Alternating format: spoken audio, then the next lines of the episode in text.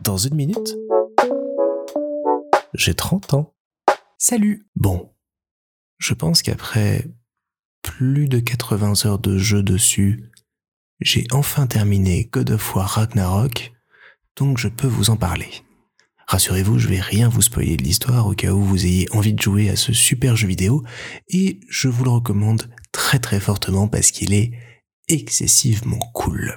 Alors pour ceux qui ne connaissent pas, God of War Ragnarok, c'est la suite de God of War qui est sorti sur PS4 en 2018, qui est lui-même la suite de trois autres opus et petits jeux annexes qui sont sortis ces dix dernières années et un petit peu plus je pense sur différentes consoles. On y suit Kratos, le dieu de la guerre, qui après une terrible époque et épopée en Grèce antique, s'est réfugié pour une nouvelle vie dans le Grand Nord chez les Vikings et il va avoir affaire, alors qu'il tente d'élever son fils après la disparition de sa maman, à tout le panthéon nordique, de ses valkyries à ses dieux en passant par ses nombreuses créatures et autres énigmes sur sa route. Donc c'est un jeu qui mélange à la fois de l'aventure, du combat, du combat très sanglant aussi par moments, donc euh, je le conseille pas non plus aux plus jeunes, et de la réflexion, parce qu'il y aura pas mal de petits jeux et énigmes dans un monde qui se veut très ouvert et qu'on va découvrir petite touche par petite touche. Et c'est ça qui en fait une partie de la magie, c'est qu'on va devoir y revenir quand on aura débloqué un pouvoir, quand on aura visité un lieu. On va devoir repasser par certains endroits de la map pour pouvoir comprendre toute l'histoire, trouver tout ce qu'il y a à trouver et dénicher les précieux artefacts et objets qui vont nous aider à progresser dans l'histoire. Parce qu'on a différentes armes qui vont évoluer, qu'on va pouvoir forger, qu'on va pouvoir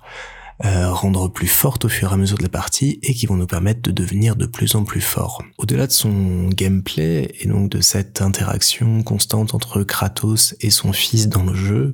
l'histoire vaut vraiment, vraiment le coup, d'autant plus sur ce second volet de ses aventures nordiques.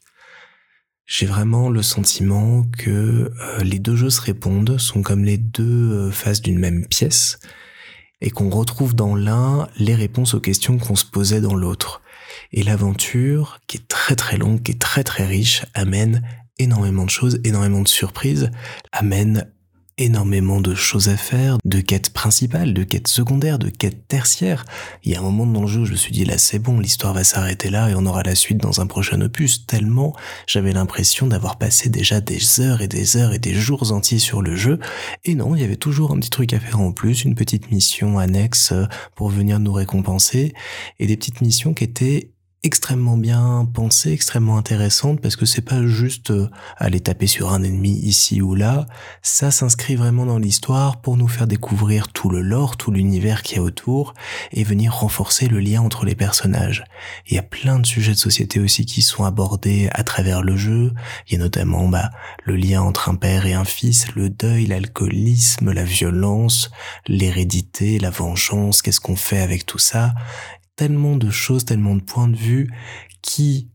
dites comme ça les unes après les autres, peuvent faire peur et se dire mais ça va être un énorme bordel, on va jamais s'en sortir. Mais au final non, c'est fait avec euh, justesse, avec une finesse d'écriture absolument euh, fantastique et avec une interprétation qui permet de tout faire passer le plus aisément du monde. Là j'ai encore joué euh, quelques heures et je viens de découvrir un des derniers secrets du jeu qui m'a un petit peu retourné le cerveau vu l'histoire auparavant mais je n'en dirai pas plus, ne vous inquiétez pas. Et ça a vraiment été, comme en 2018, une découverte absolue, ce genre de jeu où euh, on se lève le matin, on a envie de jouer, on rentre le soir, on a envie de jouer, et puis euh, même si euh, je l'ai joué en mode moyen, bah, il y a quand même du challenge, il y a quand même des moments où on meurt systématiquement pendant une demi-heure, une heure et demie, deux heures, et on essaye, on essaye, on essaye, et certains boss, on met longtemps à les battre, mais qu'est-ce qu'on est content quand on arrive à les terrasser, c'est un plaisir sans Voilà, tout ça pour vous dire que j'ai passé 80 euh, heures sur un jeu vidéo, ça m'était pas arrivé depuis longtemps, longtemps, longtemps, et c'était 80 heures euh, de plaisir, de découverte, de jeu. Il y a énormément de choses à en dire, c'est beau, c'est bien interprété, c'est bien raconté, c'est très joliment mis en scène parce que tout le jeu, sur plus de 80 heures, est en plan séquence, et je trouve ça absolument formidable et fantastique.